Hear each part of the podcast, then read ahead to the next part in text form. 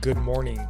It's April 8th, 2022, and this is 5 Minute Daily Devotionals with Religionless Christianity. This morning, we're going to look at Luke chapter 8, verse 41 and 42. And they read And there came a man named Jairus, who was a ruler of the synagogue. And falling at Jesus' feet, he implored him to come to his house, for he had an only daughter, about 12 years of age and she was dying. What an interesting passage of Scripture and a beautiful picture of our Lord's love. Jesus loves his enemies. We see later in Luke 13 14, another time the term ruler of the synagogue is used. And in that verse, the ruler treats Jesus and his message the same way the Pharisees and scribes do as blasphemy, sinning against the law, so, like the Pharisees, scribes, and that ruler in Luke 13, we can assume that this man would have normally been opposed to Jesus, or put more simply, an enemy of Christ. A natural human inclination would have been to tell this man, you know, our enemy, to beat it. We aren't helping him. But that's not what our Lord, our role model, does.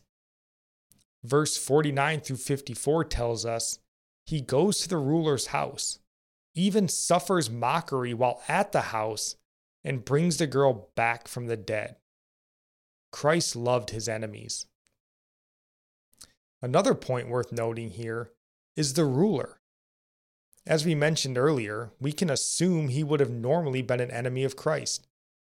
So, what's changed and brought him here? Well, desperation makes us do crazy things. The man's daughter is dying, and all the pride and strict adherence to the law went out the window. In better times, like in Luke 13, he may have called Christ a blasphemer, maybe called for his arrest or worse. This, however, isn't better times.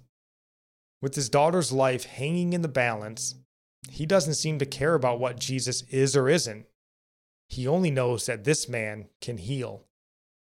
So, in what looks like a last ditch attempt to save his daughter, he goes, falling on his feet to the only one left who can heal. The thing is, we offer the same hope to those that are desperate around us. Jesus Christ is still the only option left for a world that is lost and desperate. Nothing has changed over the last 2,000 years. Jesus Christ and his gospel message is still the only hope to a world in crisis. They are still our enemy, like they were in Christ's day. So the question needs to be asked Are we going to follow in Christ's footsteps and show love to our enemies by pointing them to the way, the truth, and the life, the only way by which men may be saved? Or are we going to allow hardness of our hearts to prevent them from receiving the same mercy and kindness our Lord showed while he walked the earth? We know the right answer, but will we do it? I pray that we will. And our psalm comes from Psalms 41, verse 3. The Lord sustains him on his sickbed. In his illness, you restore him to full health. And our proverb comes from Proverbs 8, verse 4 and 5. To you, O men, I call and my cry is to the children of man. O simple ones, learn prudence. O fools, learn sense. And I'll end praying for you from Psalms 145. May the Lord show you he is gracious and merciful, slow to anger and abounding in steadfast love, that the Lord is good to all, and his mercy is over all that he has made. May you know the Lord is near to all who call on him, to all who call on him in truth, that the Lord preserves all who love him. God bless.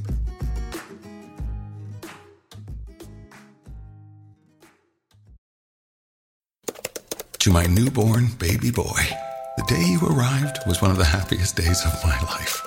Right up there with the day I bought my RV from that guy on the internet and insured it with Progressive.